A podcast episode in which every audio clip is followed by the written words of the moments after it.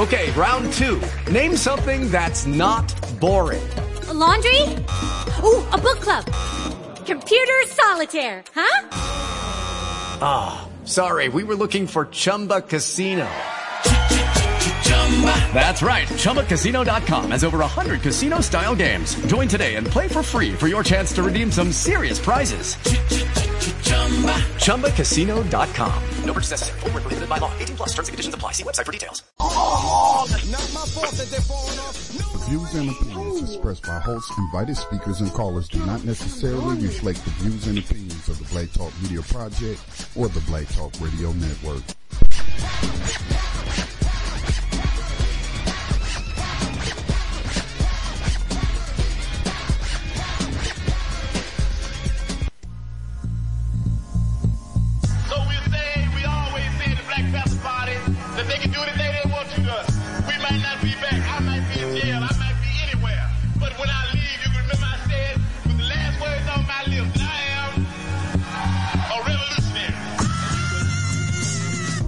Revolution comes with a price tag.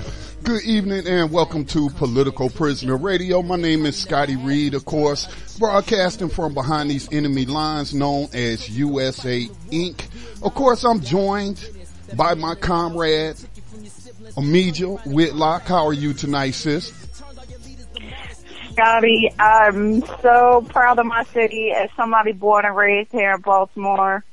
Um, I just woke up just completely, you know, in, inspired by, you know, the movement and, and community, Sandtown Winchester community here in Baltimore.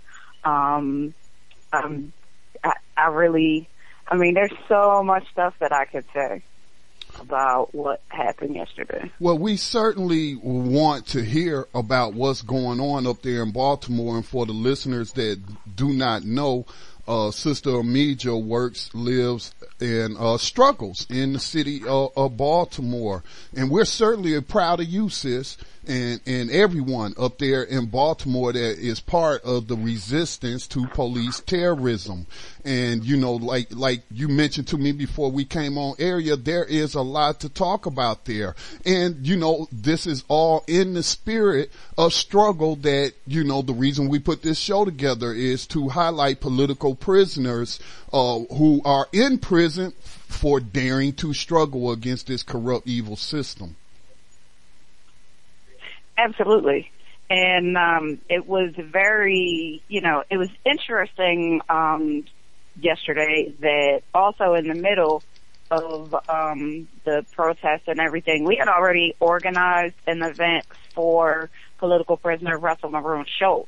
Mm-hmm. And um, that was that um, adjoining solidarity event was taking place for, you know, folks who you know, had children and didn't want to bring their children to the protest or, you know, some people who just, you know, protesting may not be their thing or, right. you know, uh, they have a different perspective. So, you know, that was another way for people to, you know, engage in movement and and still be a part of something. Right. U- unity. Get in where you fit in. Like, like you said, some people are will, are not willing to go as far in struggle as others are. Uh, but the key right. thing is, is that we remain unified in our opposition. And those who are against the righteous rebellions, they will show their faces. They, they will make themselves known as we have seen time and time again. Right, right. I mean, exactly. Um, we had some really dedicated folks out there, um, in the streets yesterday. Uh, my main focus was to make sure that, you know, the protesters were legally protected as well as we had, uh, you know, medical support on the ground and, um, you know, spokespersons in our own media. Um, we had, I mean, I just gave shout outs on my Facebook page to, uh, three people who are very, um, important to us and were very essential, um, on the front lines yesterday. And, and, and we, uh, and I just want to mention we certainly appreciate um, the use of social media so that we can get reports from the people themselves and not through the filter of mainstream media because of course we know that that is really state sponsored propaganda, you know, corporate Right. propaganda. And so, uh, you know, I do want to give a shout out to Christopher Irvin because I think he has also been one of those uh, people in Baltimore who have been providing us with not only critical information out of Baltimore, but with the right perspective. Right, exactly. And media is media is key. Uh, because there have been a lot of narratives over the last couple of days that, of course, definitely Rawlings Blake and the current commissioner here, um, Anthony Batts. Um, Stephanie, the mayor, she's received a lot of criticism. Um, some people within the uh, uh, faith community have called for um, Anthony Batts' resignation, but beyond that, I think that people do not understand um, history. Um, Batts actually has a long history of domestic violence with his partners, as well as he has blood on his hands from coast to coast. He was actually the commissioner out in Oakland when Oscar Grant was killed. So um, I know that Marc Lamont Hill um, had made mention of that on um, Huffington Post or something that he had said, and I'm like, you know, yes, we're very, very aware of Anthony Batts and you know who he is and all the blood that's on his hands from Long Beach to Oakland and now here in Baltimore, and it's just, you know, it's so telling. In one of uh, his his um, I guess one of his public statements, he said that he was brought here to Baltimore, you know, to reform the department. And I'm like, well, well, do we, do we not do background checks here? You know, how can he call himself reforming this department when we hired him right out of the Oakland? Right out of Oakland is where he came from. Right. You know, it's kind of like that old expression, like you go in the kitchen and flick on the light and the roaches run hmm you know, um, and that's what happens with a lot of these police, you know, that, that are violent, have blood on their hands. They leave one area and go right somewhere else. That- And that's, true. exactly what he did. That that's true, and and I've even pointed that out in terms of the president's choice for the uh, chair of the uh, 21st Century Policing Task Force that the president put together in the wake of Ferguson, and um, I can't remember the guy's name, but he's the current commissioner at Philadelphia, and he has a long history going all the way back to the Chicago Police Department when they murdered Fred Hampton. Jr., who we just heard, you know, speaking in the opening, you know, song for the program. And, and, and so, and another thing that I think Baltimore is really highlighting is the role of proxy racism in a system uh, built on racism and white supremacy because you got all of these black faces who are the face of oppression in Baltimore. Right. And, and, and, and that is a deliberate, um, tactic by the system to showcase black people, as Neely Fuller would say, to, to make you think that black people are making progress, but it's still the same system. And, and the way I view politicians and people in positions of power, and I'm talking about non-white people, uh, it is, that is the only time I use the phrase, I don't see color. When we're talking about politicians, when we're talking about, you know, agents of the state, I don't see color. Well, I do see color. I see three colors, red, white, and blue. I don't even classify them as black people. I call them Americans. Yeah, well, you know, people are talking about Stephanie and the commissioner, um, but out of the equation, and this is something that uh, Chris had pointed out um, on the fact that this is one of the issues that uh, Rosa Clemente, uh, former um, Green vice, Party uh, candidate. presidential candidate, Mhm. yes. She had mentioned this on her Facebook page about, you know, Stephanie and um, Commissioner Batts but Chris had brought up the issue of um, Marilyn Mosby um, being out of the equation. And Marilyn is our new um, city state's attorney, and she ran on you know a campaign of trying to get rid of the former um, state's attorney, um, who was a very friendly um, and, and cozy with the police, and had been a, a former uh, you know paid attorney on the FOP uh, payroll and there were several scandals while he was in office. Um, of course, he never prosecuted um, any of the police for for murdering anyone in Baltimore. um, over the last uh, five years that, that he had been in office or more.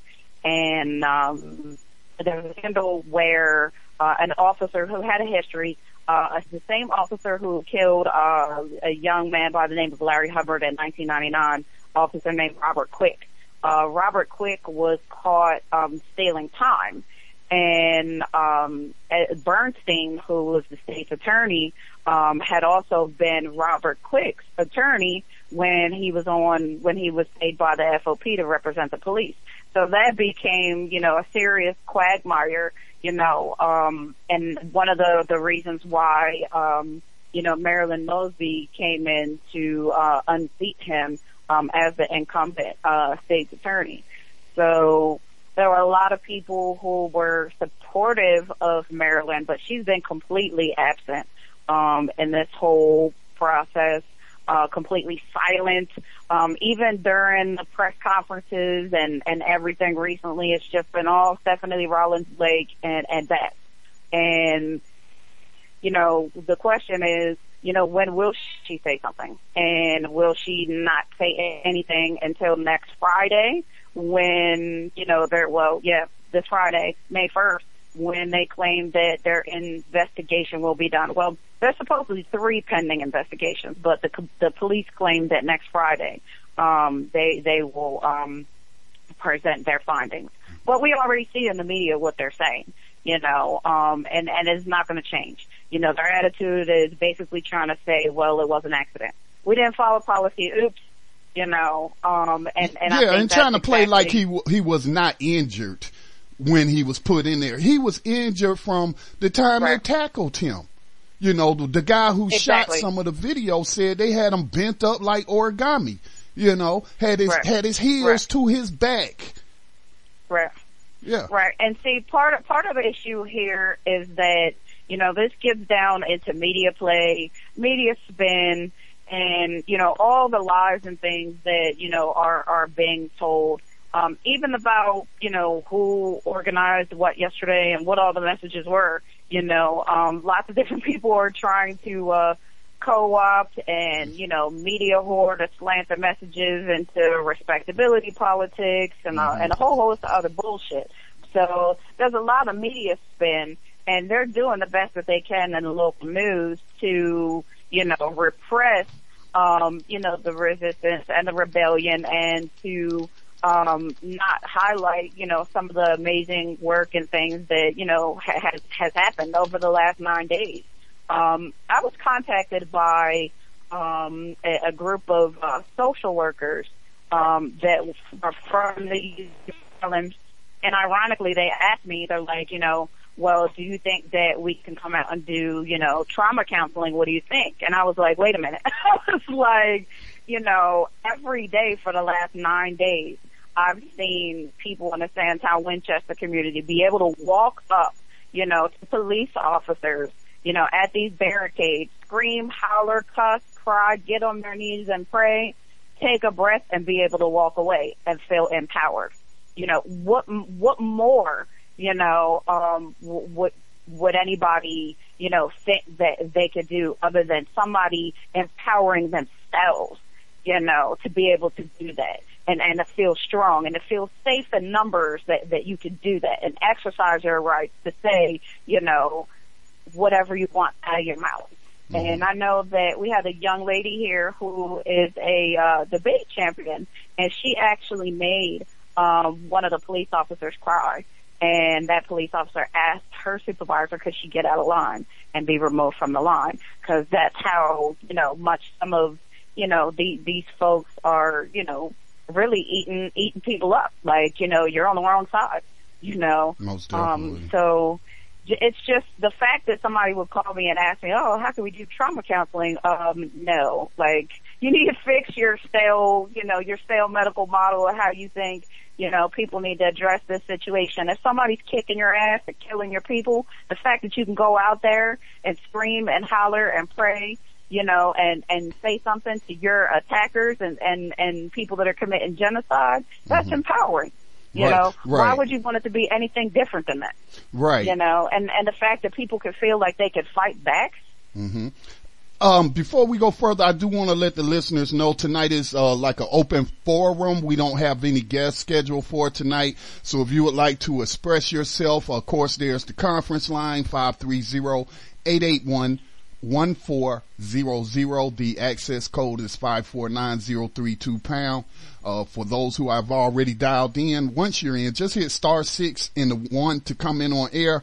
I will also take calls at 704 951 5030. Again, that is 704 951 5030 zero. This is only an hour long program, so please don't wait to the last minute to call in if you would like to have, uh, make your voice heard. And, and to, and, and to your point about feeling empowered and, you know, I want to address some things that I've been seeing coming out. You know, I talked to you via social media um, about what I had been hearing about this cop being injured. Now, then I um, took a glimpse at CNN. They were talking about six cops injured, and then of course we know um, the tactic is being used by officials to try to divide the supporters by saying, I mean, the demonstrators by acting like you you got good protesters, you got bad protesters, you know, trying to, you know, trying to play on the, um, the, um, destruction of a so-called, uh-huh. of a 7-Eleven I heard, a 7-Eleven got destroyed. And then I also saw the video uh, of a couple of, a few, um, individuals destroying police cars. And so mm-hmm. I, I'm like, you know what?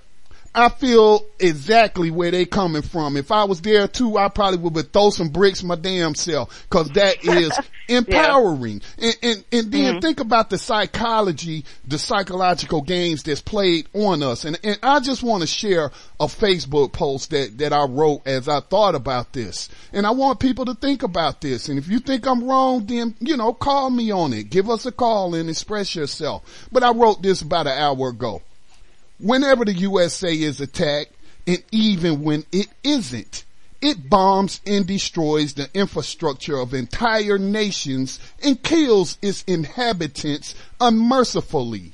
Yet, the black community has been suffering from state-sponsored terrorism on this continent since before the USA Inc. came into existence.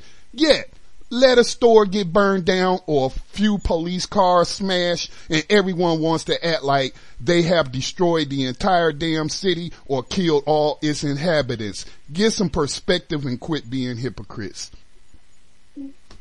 And that's the way I see it. That's the way I see right. it. We, even when they were commenting on the stores getting burned down in Ferguson and, and, and whatnot. But I'm like, well, how does the United States respond to attacks and even non-attacks? Cause we just, right. you know, the latest country they destroyed was Libya. Libya didn't right. attack the United States. It was actually an official ally of the United mm-hmm. States and they bombed that entire country and the death toll is still rising, you know, uh, what, we're four years later, you know, the mm-hmm. death toll is still rising. So, you know, don't talk to me about people out of remain nonviolent. I mean, to me, that is a mental sickness right there. The appropriate response to violence and terrorism is violence and self-defense. Right. Right. And I mean, that's always going to be a common tactic. And of course, you know, the next playbook is to trot out one of the family members and say, keep the peace, please. You know, respect our family. This is what we want. You know, and that kind of stuff, it just really breaks my heart and rips my heart out because you know it's a damn lie. You know, that's not the fam- what the families really want to say out of their mouth, you know, but they're in such grief and in such pain and have so many microphones being shoved in their face and people knocking on their doors and blowing up their phones and whispering you know, in their and, ears. Right, right, and and you know trying to like guide them and tell them what to do. And of course, you know most of these families never had you know, um, an opinion about the police or, you know, or yeah. were activists themselves. Right. So, I mean, they're, you know, thrown into this and completely traumatized, you know, by the terrorism and the genocide.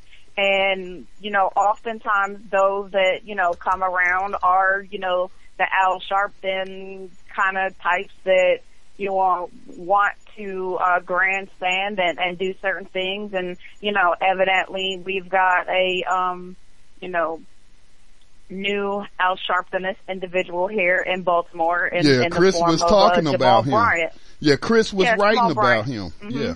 hmm Yeah, please Right, continue. so, I I didn't mean- mean to interrupt.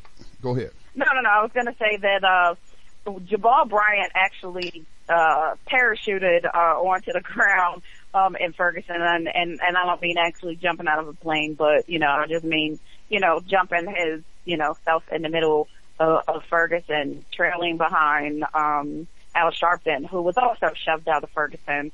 Uh, Jesse Jackson, all of them, you know, were, were shoved out of Ferguson, and um, you know, we haven't seen, you know, uh, Al Horn around down here, but I, I've seen him say certain things, um, in, in the media and all that in references to Baltimore. But Jesse's been down here and uh, it seems like, you know, Jamal Bryant is trying to play, you know, the Al Sharpton role down here. And, um, it's disgusting because when he was in Ferguson, you know, he was like, you know, oh, I didn't know this kind of stuff happens in Baltimore. And I'm like, uh, have you had your head under a rock or have you just been busy not being right, loyal? right. Cause I don't Um, even live in Baltimore and I know just from paying attention to this issue and, and reading Right. the news that comes out. I mean, the Baltimore, I believe it's the Baltimore Sun, I believe has done a great job in exposing the police corruption and all the lawsuits that they have settled out of court without prosecutions of the actual, you know, uh, uh, uh, perpetrators of the crimes that they settling the cases for. So, so, uh, like you said, Right. where, where have you been? Right, and that goes back to what you were saying, you know, for the listeners, is that uh, Baltimore Sun did an expose several months ago um, that proves that Baltimore City was uh, had paid um, close to seven million dollars. Um, in lawsuits for people who were uh, beaten and, and, and brutalized and properties destroyed and this does not include people of families who have had lo- loved ones that were assassinated. This is just people that were, you know, everyday average people just, you know, hunted down and, and beaten, you know, in the middle of the street. And we did, and, and even beyond that, um, when somebody in Baltimore City, um, is given a settlement, there is disclosure statements that they have to sign, um, that makes it so they can't share their story publicly. Right. So if a police officer, you know, beat me down around the corner and I'm your neighbor, I can't even share with you my story to help you say, hey, watch out, you know, that's the cop that beat me. Or testify for you in a lawsuit. Right. hmm Right. Right. Well, there was a situation. There was a woman who was actually, um, she shared her story in that newspaper article, and the city withheld thirty thousand dollars out of her settlement. Mm-mm-mm. See, see how and they that do. was, yeah. And we even had a piece of legislation in Annapolis to um, deal with this with the issue of uh, settlement disclosure. And I don't think that that passed either. And that's been another issue because everybody's like, oh well, why don't you do it like this? And why don't Baltimore people do it like that? And I'm like, well, if you listen to what the real people and the grassroots folks here are doing regarding activism, we tried it their way. You know what I'm saying? like you know, 25 bills during the the legislative session that that didn't pass. Mm-mm-mm. I mean, which I mean, when you've exhausted every you know non-violent means of getting your point across to adjust the issue, you know, there there is no other way to do it than to you know respond fire with fire. And uh, you know, I hate to quote U.S. presidents, but I, I believe John F. Kennedy said something to the effect that those who who make um, nonviolent change impossible only bring about the in uh, uh, uh, only bring about a violent revolution or something to that effect. But yeah, that, you mm-hmm. know, exactly what you're talking about. You know, you're told to do it this way. This is the right way to do things. This is the process. And, you know, Christopher Irvin, I've interviewed him a number of times in, in the hard work that he puts in, you know, up there in, in Annapolis and talking to these politicians and, and trying to get bills passed. And the last time I talked to him, you know, he was just so disappointed because, you know, one of the bills dealing dealing with police brutality actually wasn't going to address anything and, and get the people was getting behind it. You know, they got some, some pe- some black faces to get behind that legislation. I'm sorry, I can't remember the exact name of, of, the piece of legislation that he was talking about. Now, I want to ask you another question since we're about five minutes before mm-hmm. our, our, our only break of the program. Again, this program is only an hour long. If you would like to make a comment or ask a question, uh, please give us a call, 704-951-5030. Again, that is 704-951-5030. If you have called into the conference line, you have to hit star six and then the number one, and that'll put you into the caller's queue, and I will know um, that you want to speak. Otherwise, I'll assume that you are just uh, listening. But I was reading um, another article today. No, no, it wasn't an article. I seen former uh, Black Panther Party party member and uh, former political prisoner Eddie Conway on the Real News Network, uh, you know, which they got a YouTube channel. And he was talking about how they had went to that community that you spoke of and, and where this killing went down, uh, Freddie Gray and he said that they went out there and they were talking to the people, hoping to build a relationship with the people and, and how they were telling them like just how oppressed they are to the point that hell, you can't even sit on your own stairs of your own house yes. without the police yes. harassing you. Is there any truth to that?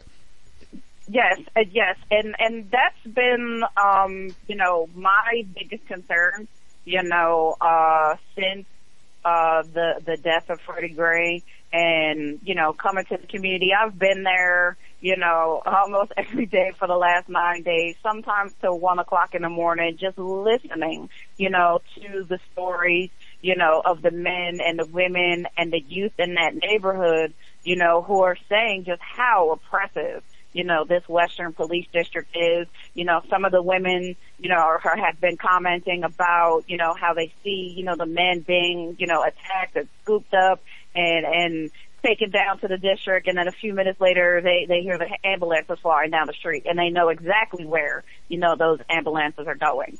Um, one of the things that really, really touched me you know, um, one of the first, when we had one of the first demonstrations a few days ago, and I posted a picture of this on my Facebook page, was that, you know, children, um, in the community while all the adults were, you know, marching around. Little children were at, um, the, the, the site where Freddie was initially attacked and, and, and viciously beaten and thrown into the van um, they were taking turns keeping the, the lights and the candles, you know, on his memorial site lit.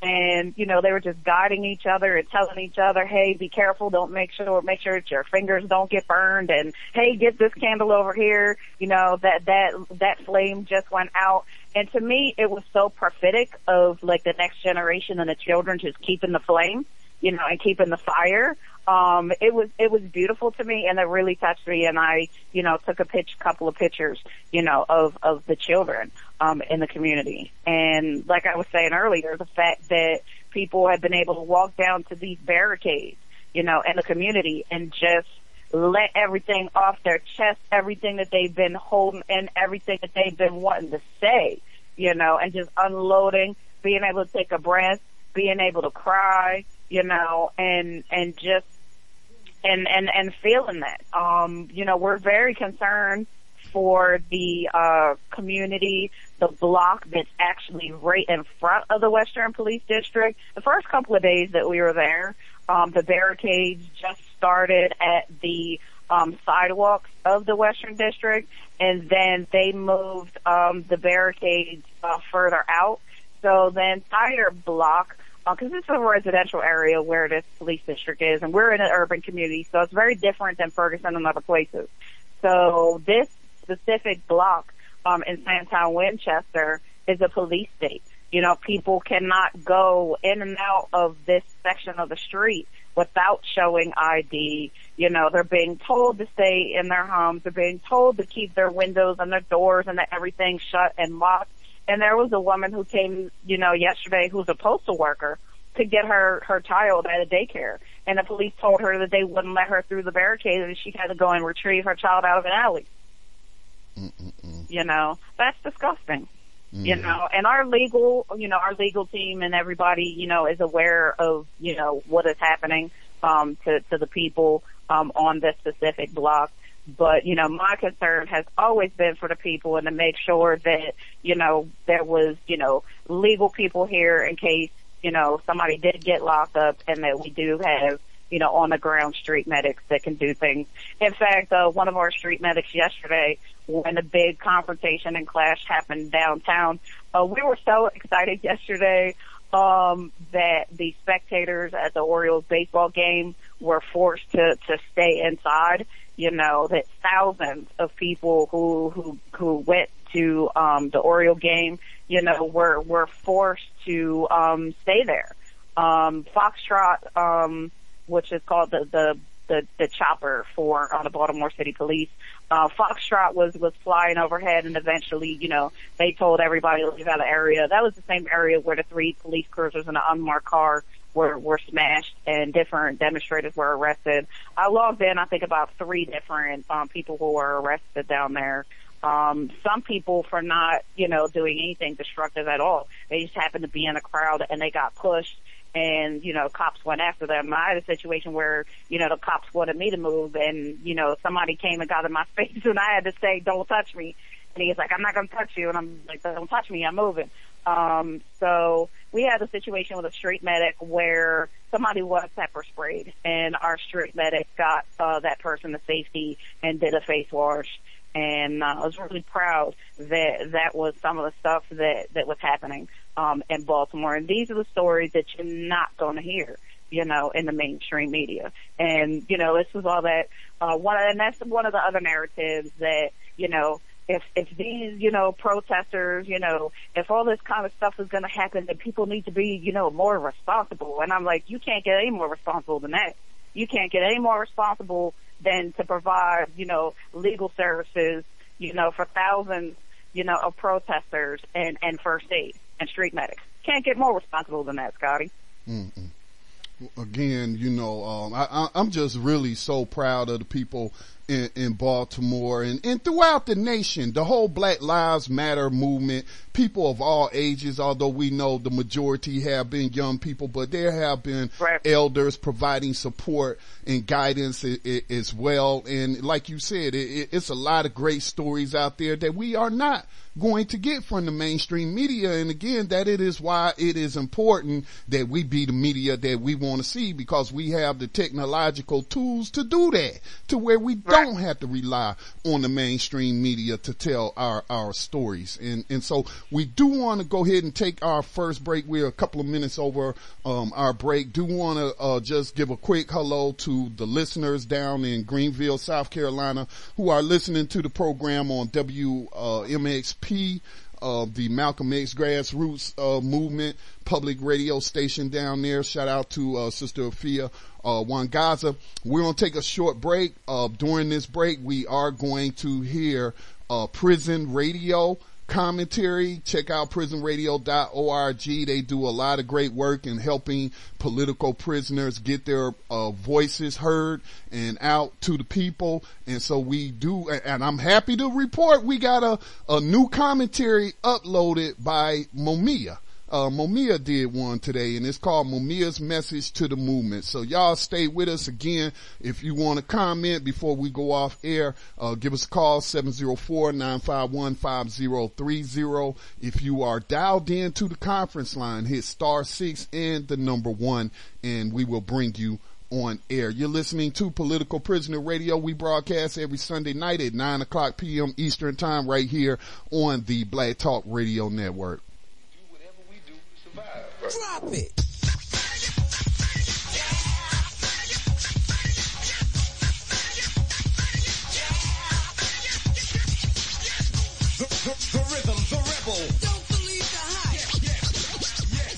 You are tuned in to the Black Talk Radio Network. For podcasts and live program scheduling, visit us on the web at blacktalkradionetwork.com.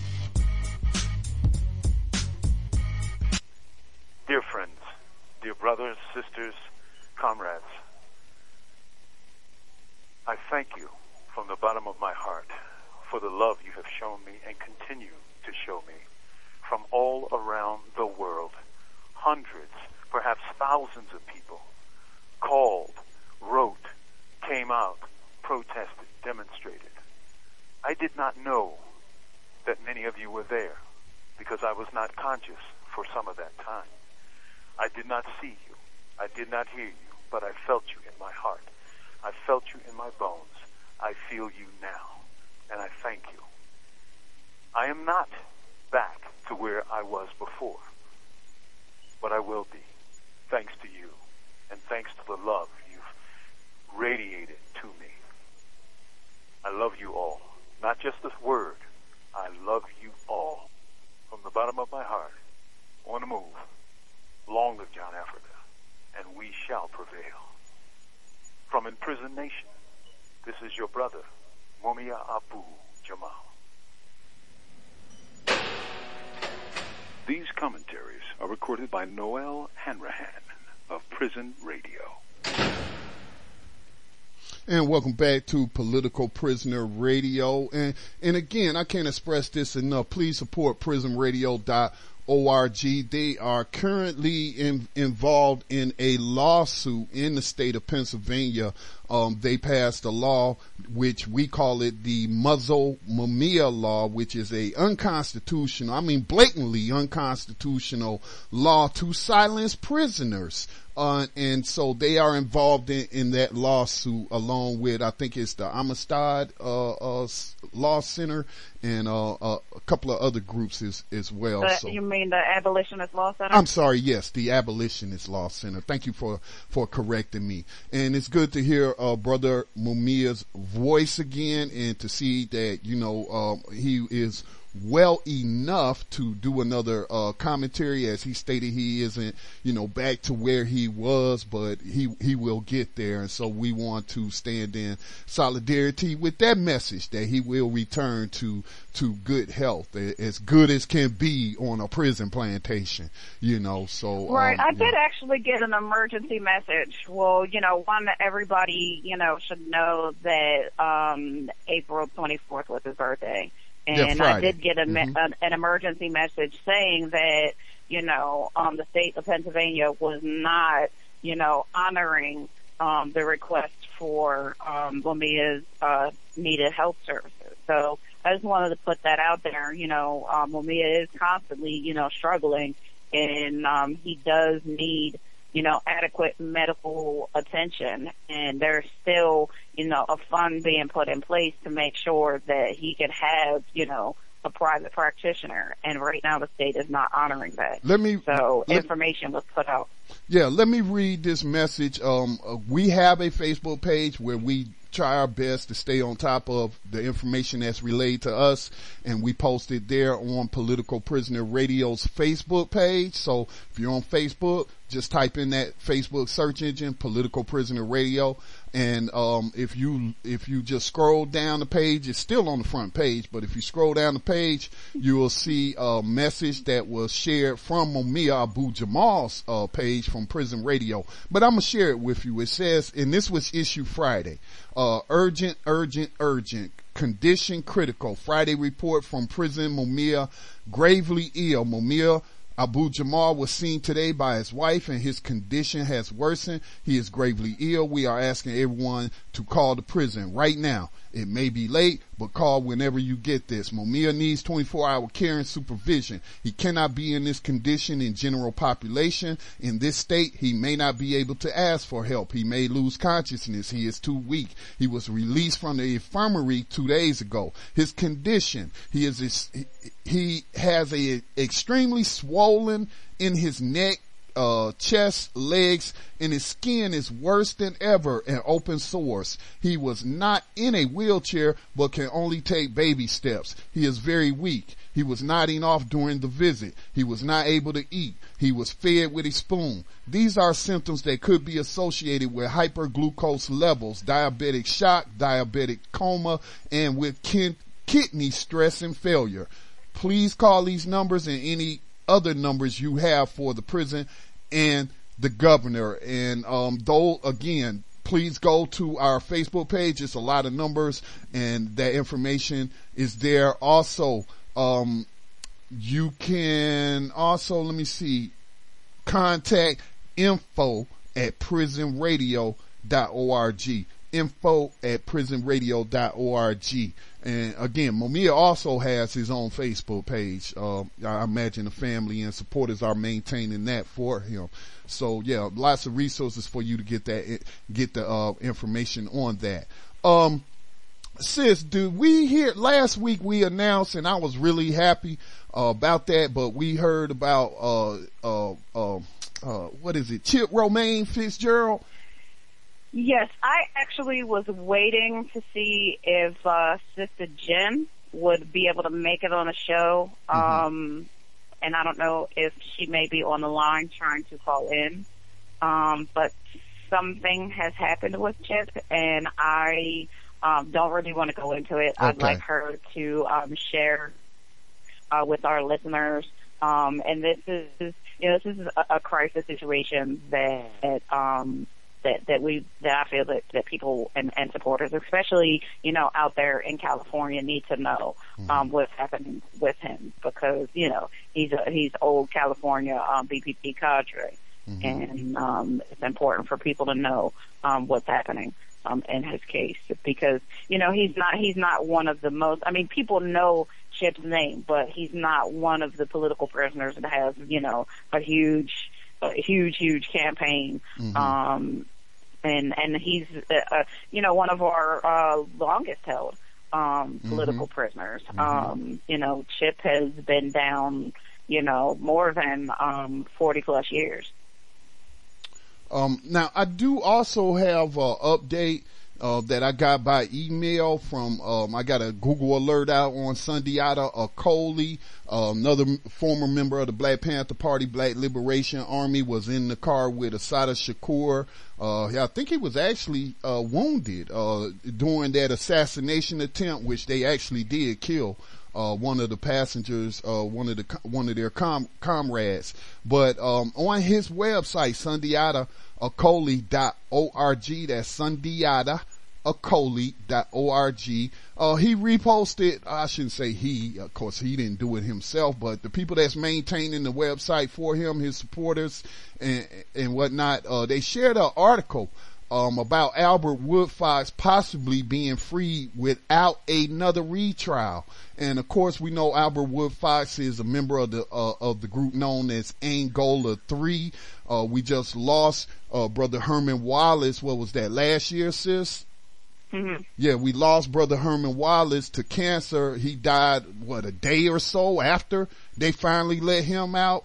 And, um, uh, brother Right, Rob, and what was right, and what was really like sick and heinous about that is that you know uh th- these men were factually you know innocent, Right. and even on his deathbed, Bobby Jindal and the state were still trying to keep him incarcerated. This man is dying of you know pancreatic cancer, and they're that vicious that they would want him to die that vicious, that racist. And it doesn't Right. matter to me. Again, like I said, a politician, the only color I see is red, white, and blue. You know what I'm saying? Yes, Bobby Jindal is a non-white, white person, but, uh, he certainly is a tool of white supremacy. But, um, the Albert Wood, Albert is the last remaining, uh, Angola 3 member who is still in prison, imprisoned and he has been in solitary confinement for over 40 years, something that uh, the international community, the UN has recognized as torture. And on top of the solitary confinement, they have been and I don't know if they still are, but have been subjecting him to, to invasive body cavity searches, you know, sticking their fingers and probing his anus and, and all that kind of sick garbage. And I mean, this man is in solitary confinement. The only reason, and, and he never leaves the presence of guards. So the only reason you would do that is to inflict more harm upon him. That's, that's again, these, these are sick people. They are very, very sick. So anyway, uh, Albert Woodfox's lawyers has asked for an unconditional writ granting his release without going to trial for a third time over the allegations that he killed prison guard Brent Miller in 1972. And I would add that Brent Miller's, uh, fiance, I don't know if he was married to her, is it his widow or his fiance, but, but, uh, whether it was his wife or his fiance, she even does not believe that the Angola 3 members had, had killed, uh, Brent Miller. Um, now, Woodfox's murder convictions stemming from that have twice been overturned by the courts, okay? Um, citing racism in the jury selection in the, in the second trial, and um, I, I forgot what the issues were with the first first trial, but twice, at least twice, they have overturned these murder convictions, and, and yet, you know, they still, the state of Louisiana still wants to continue to prosecute them, and like you mentioned, most importantly, is factually they're innocent. You know, they don't have any evidence whatsoever. I think most of the, most their convictions were based on, uh, testimony. And that's one of the things the lawyers are arguing now is that, you know, those people that y'all use to get up there and lie on him to get them convicted, most of them are dead now. So, you know, again, but like you pointed out, sister, this just goes to show you how vindictive, you know, uh, uh, people are in this country. Right, right. And, you know, most of these people that are, you know, correctional officers now, they probably weren't even born during that time. They only going off of what somebody else tells them. They part of the gang. They they got their gang Uh-huh. mentality. Thugs, criminals. Right, right. They got the, they got their, um, you know, FOP, you know, CO, you know, right, like you said, gangs. And, and I mean, speaking of that, you know, um, one of the other things here in Baltimore, um, this is a few videos and some pictures captured, and this is one of those other stories that you're not going to hear, that there were, you know, street organizations, you know, involved in, in yesterday's protest, and they were actually, you know, calling, um, for, for truces, you know, Oh yes, please, please speak Yeah. speak on that because I saw a photograph of Mm-hmm. some Bloods, some Crips, and some. I think they were Fruit of Islam, um, FOI uh, members, Yes, all it was posing. Bloods, right. It was Bloods, Crips, uh, Black Guerrilla Family, uh, Nation of Islam, and, uh, maybe one or two other, um, street organizations. and I Yep. had mentioned on my uh, weekly broadcast, Black Talk Radio News, which comes on at four o'clock p.m. Eastern time, Monday through Friday. And I was just commenting on, you know, what I was seeing in Baltimore, and, and I, I had said, I hope, I hope that this is, this is a rebellion where we will see not only uh, unity in Baltimore, but across this nation in terms of gang violence, that we will see a re- reduction on self-inflicted violence, even though I, I acknowledge it and I want to make that clear that the state engineers the conditions that create the, the, uh, the atmosphere for this violence through the poverty and bringing in the drugs and, and all of it, that. And so I And, was, and 500 years of racialized violence and internal Right. self-hatred. right, You know, right. um, it's all, all vestiges of, you know, white supremacy and oppression. Mhm. So, you know, we've got a few, right, we've got a few individuals and groups down here that try to divert the message, you know, in that direction. And we always just do the best that we can, you know, to kind of shut them down. And I'm, I'm glad we kind of, you know, took some of the discussion in this direction because, you know, this is an organization that, you know, had really made a name for themselves many, you know, a couple decades ago. Um, the Guardian Angels had, had made a name for themselves and they put out a statement here in Baltimore, you know, totally supporting the police, totally trashing the movement. And, and I just wanted to make sure that, you know, our listeners knew that, um, that happened here. That, um, if, if they see, you know, or perceive that organization to be, you know, something that's on behalf of the people, um, you know, it really is, you know, a bunch of crap and, and they function as auxiliary police officers. At least here in Baltimore they do. Hmm. Hmm. Um, an- another thing uh, um, that I, I also want to address specifically with Freddie Gray's case and I believe I shared this article on our Black Talk Radio Network Facebook page. I'm gonna see if I can pull it up right quick, but you probably know this information. But the uh, lieutenant who initiated the chase of Freddie Gray uh, had actually been cited for violence in the past, and, and, this one guy had actually gotten a court order against him. Yes. Yeah. Mm-hmm. Can you talk a little bit about that? Yeah, that that officer in particular, um, they didn't go into much about it, but it seemed like he may have been involved in some kind of a love triangle, mm-hmm. and he was, you know, intimidating, you know, the other man and threatening, you know, the other man. Mm-hmm. And that person honestly, you know, won a restraining order. You know, so how do you how do you get to be a police officer and you have a restraining order against you? Mm-hmm. You know, and that's one of the biggest indicators in all the police brutality research that I've done. You know, one of the biggest indicators that a police officer, you know, will engage in, you know, harmful behaviors towards the public is the fact that, you know, they're engaged as in domestic violence as well mm-hmm. because they're domestic, they're a violent person regardless. You know, mm-hmm. they're violent to, you know, people in their personal lives and then that violence also spills out in the community. You know, we have five officers here in the state of Maryland that are locked up, you know, for killing, you know, their significant others, mates, the boyfriend, the new boyfriend, the ex-girlfriend, you know, their children and we don't have any officers here, you know, locked up for killing people in the line of duty. It's all intimate partner violence, you know, um, that they're in jail for. Yeah. Now there are some cops that are in jail for, you know, misconduct, selling drugs, running guns, all that kind of stuff, planting evidence on people. But, you know, when, when you go to jail for that kind of stuff versus flat out killing somebody in the street or, you know, you get in trouble for like killing an animal, you know, that, that's ridiculous. That, you know, you have human beings, human life that's being taken and it's considered justified. That's sickening. It, it really is sickening. So people go to jail for, you know, that, those non-violent misdemeanor, you know, conduct stuff, but not going to jail for killing an innocent person in a line of duty. Because as far as I'm concerned, all these people across the nation killed in the, in the line of duty are all innocent because they never had their day in court, whatever the hell they was oh, convicted oh, of. man, don't, and I don't. really, right. And I really don't care if any of them had a criminal background because, you know, that's what they always try to do. They try to victim blame and shame. And one of the things that they did here with Freddie Gray is that, you know, they tried to, you know, they, they misspell his name. So his last name is actually G-R-E-Y, not G-R-A-Y.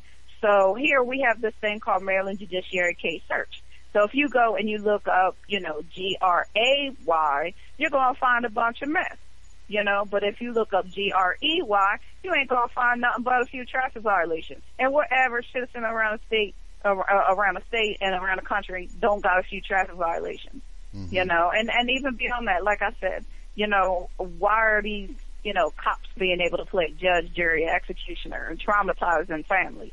you know, taking away grandfathers and, and uncles and, and mothers. That's their role in the system, as you well know. Right. Going back right. to the slave patrols to right. keep to keep non-white communities intimidated through terrorism. All right? right. And, and their job remains the same today, except for now, you know, instead of them uh, selling off to Africa to kidnap people, uh, they, uh, you know, they, they just, uh, pluck them from communities like the ones in Baltimore.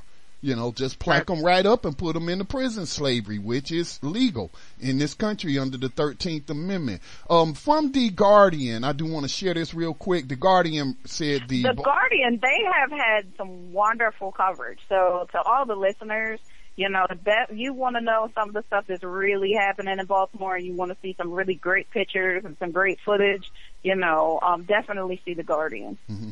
The Baltimore, the, uh, um, excuse me, Oliver Laughland wrote this article. It's in the Guardian. It's titled "Baltimore police officer who chased Freddie Gray had pattern of violence," according to court filings. The Baltimore police supervisor suspended over the death of Freddie Gray was accused of threatening to kill a man as part of an alleged pattern of intimidation and violence. I mean, ain't that what police do?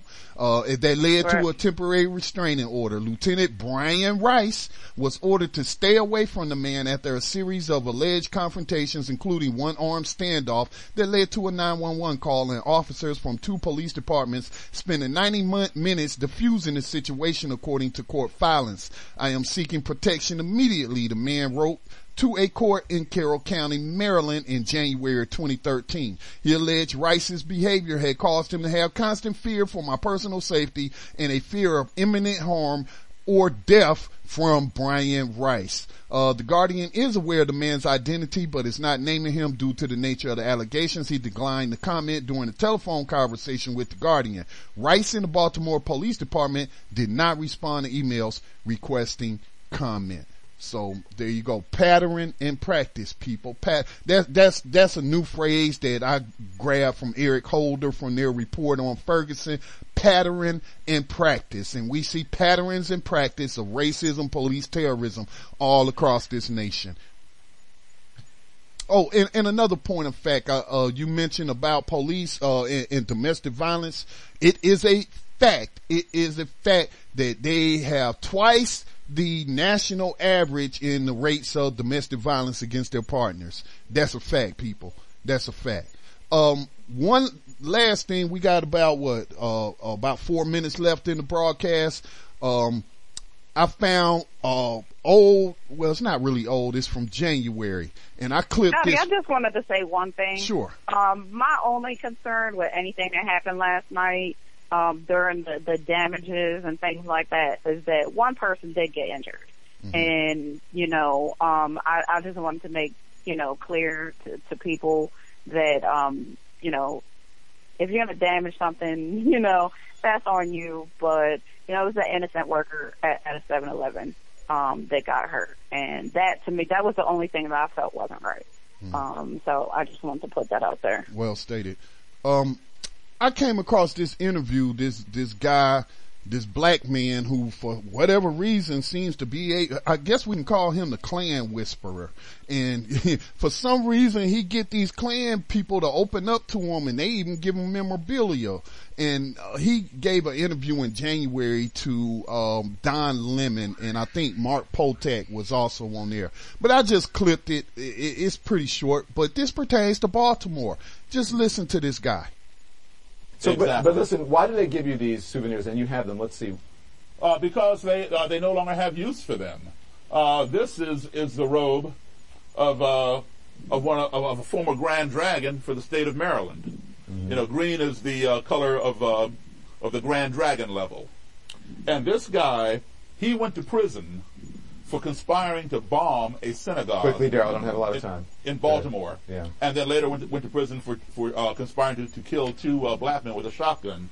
His day job was a Baltimore City police officer. Mm. Bam. There you go.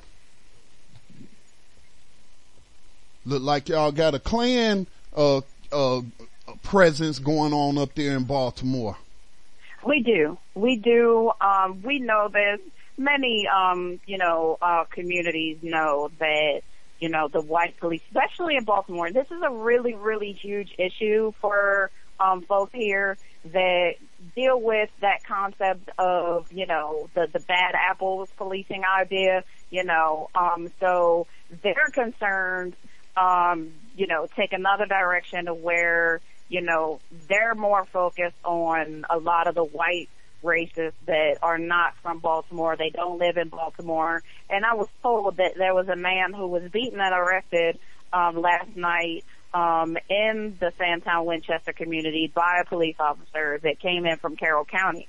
So not well, and even beyond that, you know, I, I we were told that um, that called in all 3,000 members of the Baltimore City Police Department.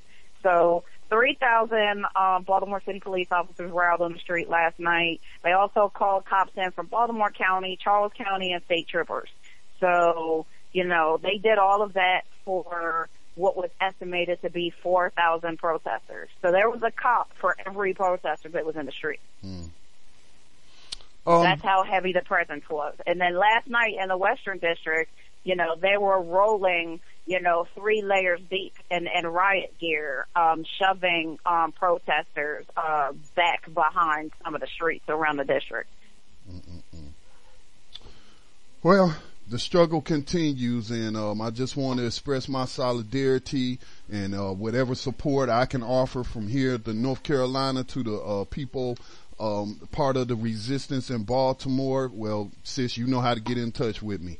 Um, yeah, I just wanted to put out there to the listeners that um, we are trying to uh, very quickly um, institute some some infrastructure and looking at um, how we can move forward. We do know that according to the uh, Maryland state law and law enforcement officers bill of rights, these six officers that were suspended were technically, you know, um, could have kept their mouth shut for 10 days. And they obviously requested an extension. Um, they've been putting out in the media that next Friday, May 1st, um, that the city will make its formal presentation of their findings. Mm-hmm. Um, just like you know, any and everywhere else across the country. We know that we have to have a contingency plan for what potentially could pop off here. Um, as we think, um, that they will say, you know, oh, sorry, it was an accident. None of us honestly put our hands on him. So you can't really say that we supposedly or allegedly brutalized him because you don't have any information, even though, you know, Batts himself admitted to what's called a nickel ride or a rough ride. Mm-hmm. And, you know, that's, that's very clear that he was injured. So we all, we all feel like, you know, they're just going to claim accident and try to quickly settle he out of court without any indictment. In yeah. Right. So, yeah. you know, we have a contingency planned ours and there are other demonstrations that are planned for next Saturday. So if, if people, you know, are interested in showing their solidarity, you know, they could come work with us. We'll put out information. We're definitely looking for more legal observers. We're looking for street medics. Uh, we're looking for, um, you know, individuals that can offer, you know, if they can't come, uh, we already have a community bail fund that we started yesterday. Um, you know, we're looking for, you know, assistance with getting, you know, supplies and medical supplies, water. Uh, we need a few canopies to, to create, you know, stations. Um, so it's a lot of work that's taking place, you know, behind the scenes. Um, and and you know we'll put it all out as uh, soon as we can. Well, please, please, you know, and I know you have been working on. I mentioned it to you before because I do the daily program, Black Talk Radio um, news. I mean, I would love to hook up with an individual part of the media team that could at least call in once a day and give us a, a field report, even if it's just five minutes, mm-hmm. ten minutes. You know, give us a field report right. so the people that listen to our network, which is a global network, you know, can get the information from from the right sources. Okay, right. let's put it that right. way. Oh, uh, before right, because there are a lot of people that are coming in to this community, and mm-hmm. and it was this is one of the things that's really angered me. There are a lot of people coming into this community and acting as par, you know, they're acting like parasites and opportunistic groups. I've seen, you know, I saw one religious group being led by, you know, some, you know, white man. They had a bullhorn and they were singing hymnals and clapping and, and screaming through this neighborhood. And I'm like, I felt like that was so disrespectful, you know, and that's, that's some of the stuff that I'm seeing like happening over here. Mm-hmm. That I mean, I even had somebody ask me if there was going to be a convergence site where activists and organizers can meet, and I'm like, absolutely not. You know, I'm not going to have you know a bunch of hipsters you know invading this community because they think they're cool. Um, no, it, it's not happening. not at all.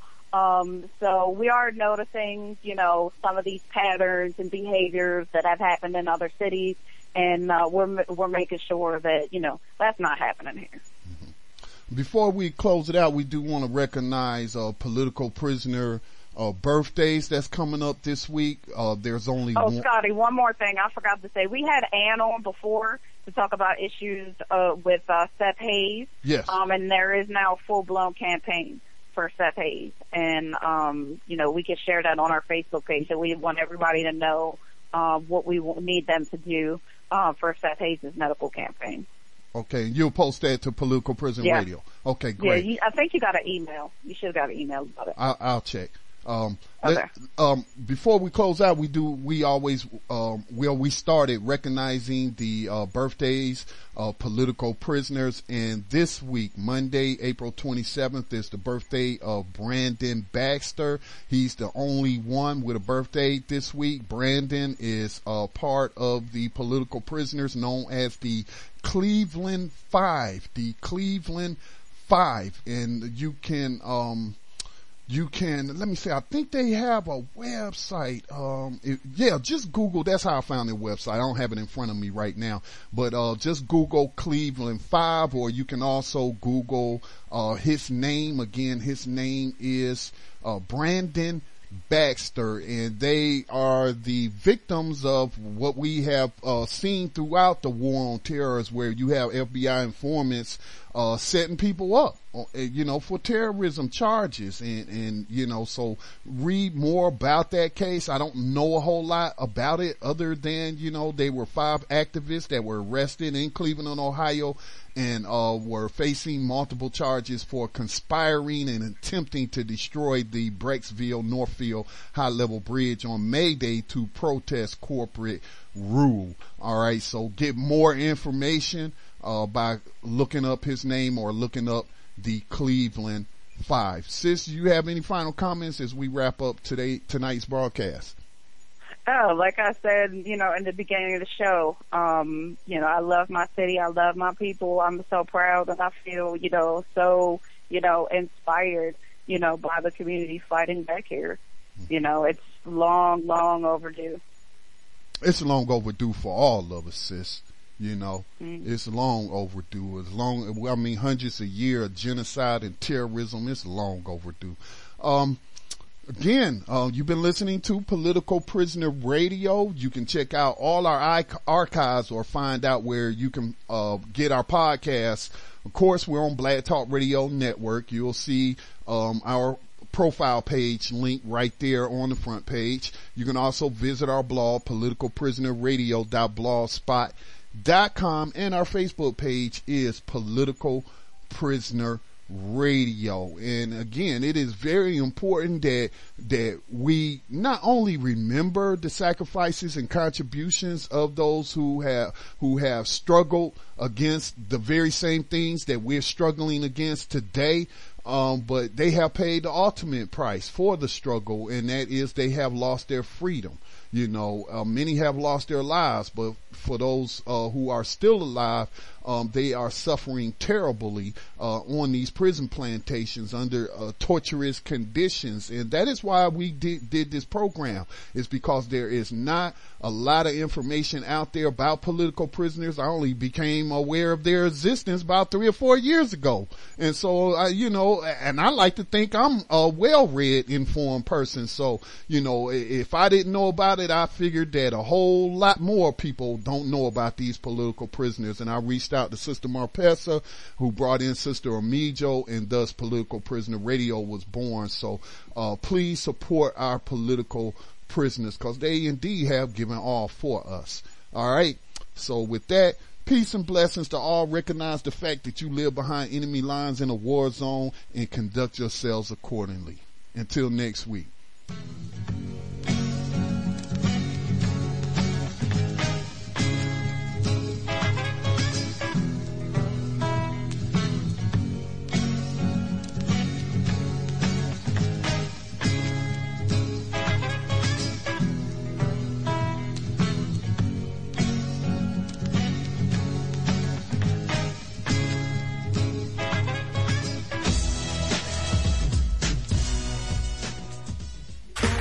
Okay, round two. Name something that's not boring. A laundry? Ooh, a book club. Computer solitaire, huh? Ah, sorry, we were looking for Chumba Casino. That's right. ChumbaCasino.com has over 100 casino style games. Join today and play for free for your chance to redeem some serious prizes. ChumbaCasino.com. No purchase necessary. Where prohibited by law. 18 plus terms and conditions apply. See website for details.